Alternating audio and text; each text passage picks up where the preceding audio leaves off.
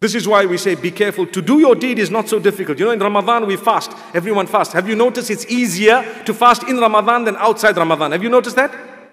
Subhanallah. Why? We're doing it collectively, it's the season and so on. But have you also noticed that sometimes in Ramadan tempers flare?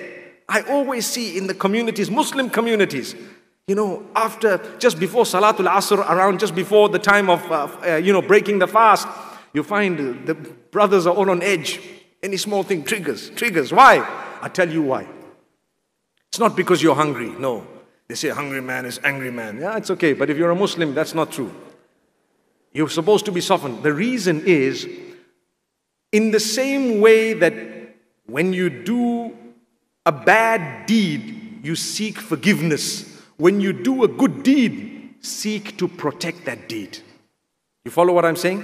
When you do a bad deed, you seek forgiveness, it's wiped out. When you do a good deed, seek protection so it's consolidated. You need to remember this. So, shaitan comes to you towards the end of the day knowing that you are packaging the whole deed and it's now going to go into that bucket solid. He comes and makes it leak. Why? Just before it ends, spoil it for them.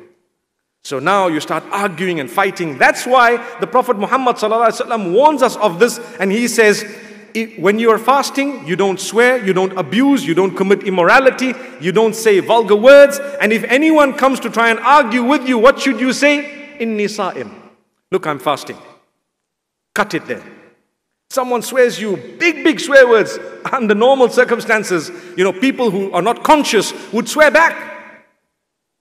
One day I had a boy another factual story, who came to me and says, You know what?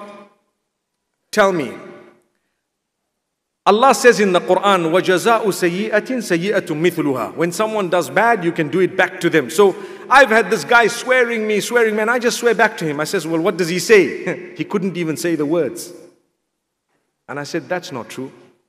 If someone does something, you need to know the interpretation of it. If someone perpetrates a sin against you, it does not justify you perpetrating a sin against them. No. So it depends what it is. Subhanallah. The recompense of someone who did evil is something equivalent. It may not be exactly the same thing. I mean, if someone swears you huge swear words that are so derogatory and demeaning, does it mean Islam gives you the permission to get up and say the exact same words to them? If that's the case, you became equal. And it was par. So in the hadith of the fasting, the Prophet Muhammad, peace be upon him, actually says, Tell them I'm fasting and walk away. Walk off. What did you do? You sealed your bucket, you kept your deeds. Done. Same applies to salah. When you have fulfilled your salah, shaitan's going to come to you. He's going to try and was was was was. You know? He tries and whisper to make you feel like you're an important guy. No, humble yourself, bring yourself down, you know, relax, take it easy.